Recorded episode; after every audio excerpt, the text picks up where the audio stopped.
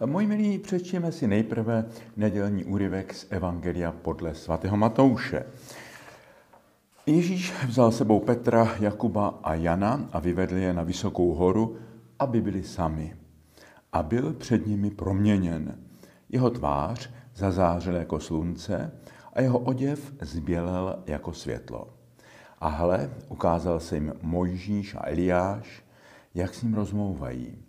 Petr se ujal slova a řekl Ježíšovi, pane, je dobře, že jsme tady. Chceš-li, postavím tu tři stany. Jeden tobě, jeden Mojžíšovi a jeden Eliášovi.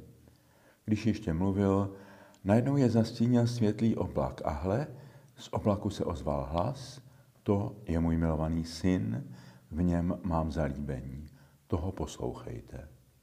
Jak to učedníci uslyšeli, padli tváří k zemi a velmi se báli. Ježíš přistoupil, dotkl se jich a řekl, vstaňte, nebojte se. Pozdvihli oči a neviděli nikoho, jenom samotného Ježíše. Když se stupovali z hory, přikázal jim Ježíš, nikomu o tom vidění neříkejte, dokud nebude syn člověka vzkříšen z mrtvých. Tento text bývá v překladech Nového zákona nadepsán proměnění páně nahoře. Slyšeli jsme, že byl Ježíš před apoštoly proměněn, ale zaměřme se spíše na to, jak touto událostí byla proměněna víra apoštolů. Ten text je důležitý. Popisuje tu zrození víry jako náboženské zkušenosti. Pod slovem víra si lze představit velmi širokou a pestrou škálu odlišných věcí. Ateismus a kritika náboženství nám věřícím pomáhá zbavit se těch opravdu nezralých náboženských postojů a představ, které víru spíše diskreditují. Na otázku, co je zdravá a zralá víra, nám však ateisté odpovědět nedokážou, protože takovou podobu křesťanství neznají. Možná jim dlužíme ukázat a nabídnout tuto zkušenost. Ve starých katechismech čteme, že víra je především cností poslušnosti. Věřím tomu, co mi církev k věření předkládá. Předkládá mi to autoritou rodičů, učitelů, kněží, ti se zas odvolávají na učitelský úřad v Římě a ten pak na autoritu božího zjevení v písmu a v tradici. V protestantské verzi pak jen na autoritu Bible, sola scriptura. Tak toto pojetí víry jako poslušnosti už přibližně 200 let nefunguje. Tato cesta k víře je už neschůdná. Jedna z největších kulturních revolucí západních dějin, osvícenství, ohlásila konec dětinské závislosti na vnější autoritě a nabídla cestu k dospělosti moderního člověka. To se promítlo i do krize tradiční náboženskosti. Autorita církve, autorita tradice, autorita Bible a pak i autorita rodičů jako pramen motivace a záruka osobní víry nestačí.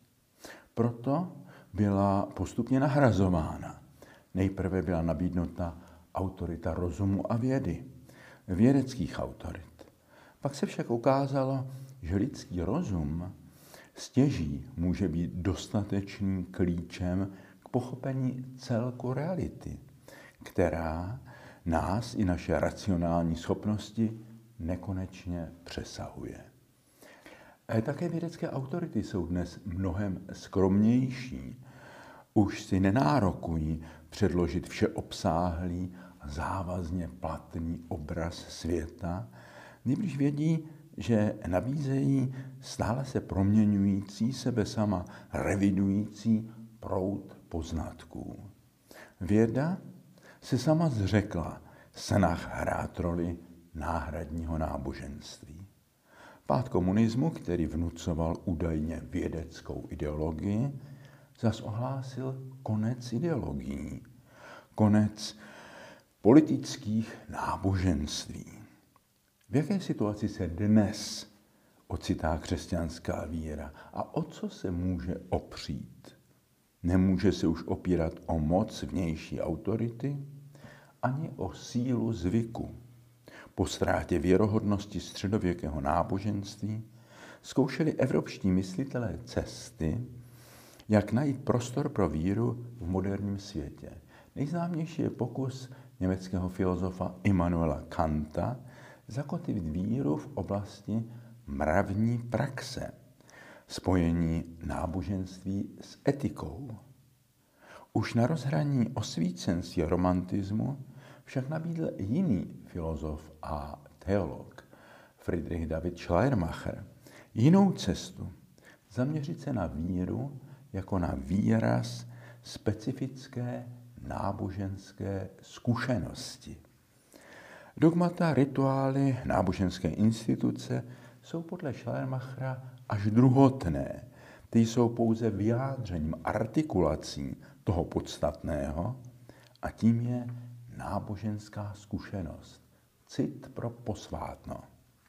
Tento důraz v zápětí rozpracovala jedna tehdy se rodící vědecká disciplína, psychologie náboženství.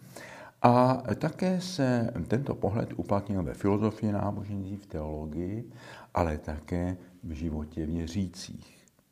V jistém smyslu to není nic nového. Už Tomáš Akvinský uznával vedle racionální teologie, takzvané přirozené teologie, a teologie jako interpretace božího zjevení, také mystickou teologii, kterou nazýval Scientia experimentalis DDO, experimentální zkušenostní věda o Bohu. Celá mystická tradice v dějinách křesťanství zdůrazňuje bezprostřední zkušenost člověka s boží přítomností. Patří sem i pietistická tradice v protestantismu, ta ovlivnila i Schleiermachera a zakladatele psychologie a psychologie náboženství Williama Jamese. A v dnešní době na tu pietistickou tradici navazuje v jistém smyslu, aniž si to uvědomuje a přiznává, také tradice charismatické obnovy, různé směry charismatického křesťanství. Velký rozvoj mystiky nastával ve středověku zejména tehdy, když byl nadužíván trest interdiktu. To byla jakási generální stávka církevní instituce, nesloužili se mše, nevysluhovali se svátosti, no a věřícím nezbývalo nic jiného, než najít nějaký přímý, bezprostřední vztah k Bohu. A toto podporovalo různé mystické proudy. To pak přispělo k reformaci. Jak k reformaci Lutherově, který zdůrazňuje ten bezprostřední vztah ve víře ke Kristu, tak katolickou reformaci, která byla nesena velkými mystiky, jako byl Jan od kříže, Terezie z Ávily a zejména Ignác z Loyoli. Dnes po velkém selhání institucionální církve, selhání, které se naposled výrazně projevilo vlnou sexuálních i jiných zneužívání v církvi, stojíme před další katolickou reformací. Synodální proměnou církve ve společnou cestu.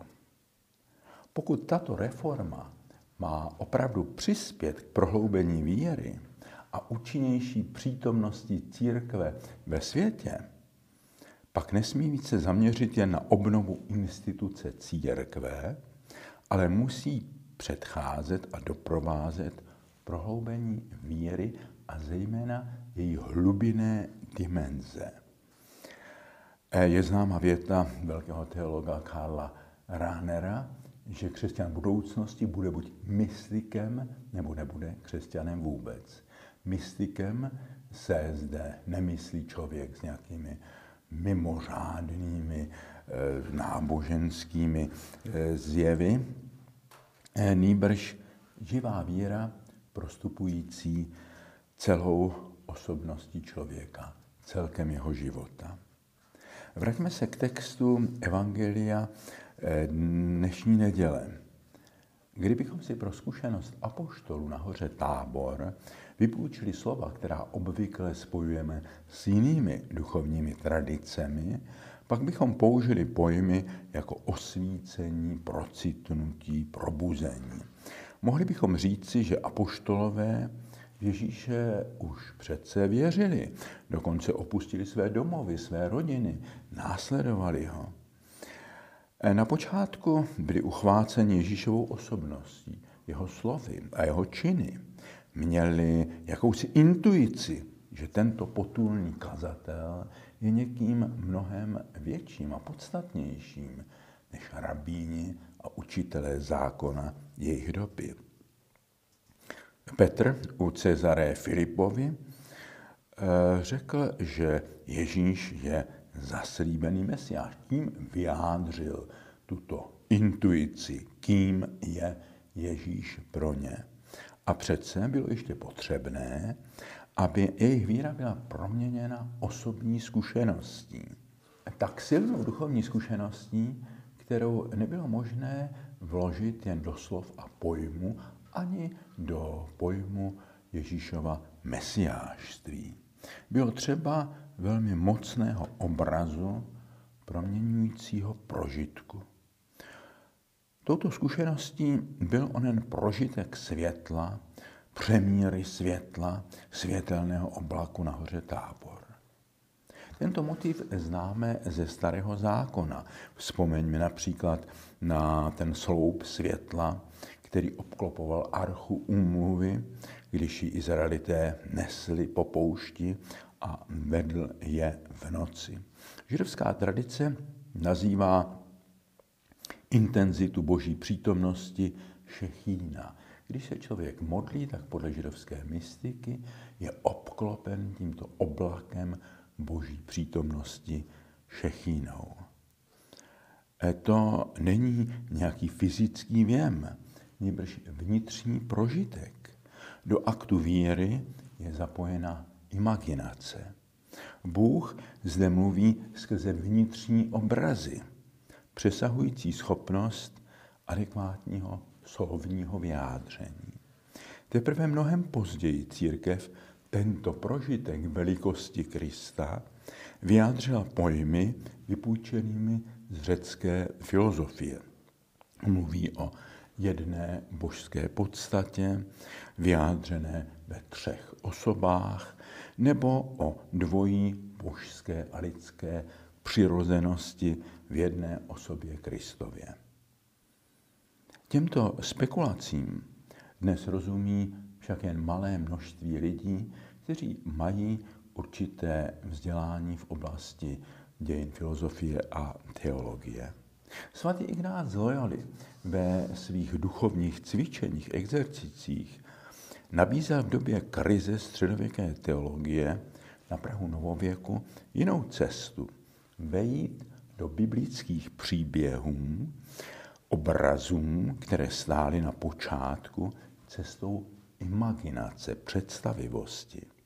Za určitou variantu této cesty můžeme považovat potom ve 20. století snahy vyjádřit příběhy a obrazy biblických vyprávění filmovou řečí. Ale i to nejlepší filmové dílo, které snad může inspirovat a obohatit naši náboženskou představivost, nikdy nemůže nahradit osobní meditaci. Meditace s využitím obrazotvornosti je však jen jednou z cest. Eh, už mistr Eckhart a celá tradice tzv.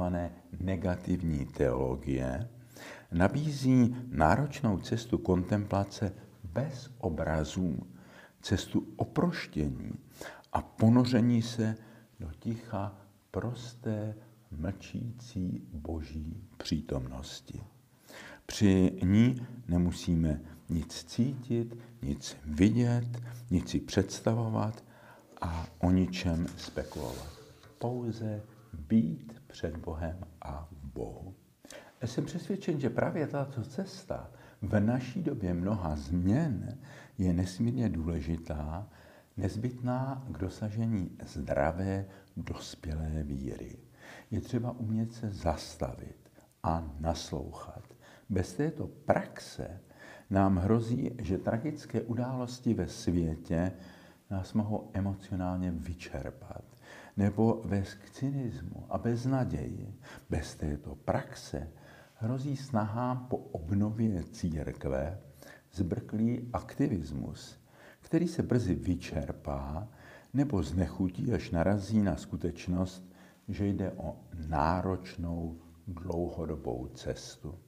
Ano, zvlášť doba postní a doba adventní jsou vhodné pro hledání boží přítomnosti v tichu za všemi vnějšími událostmi.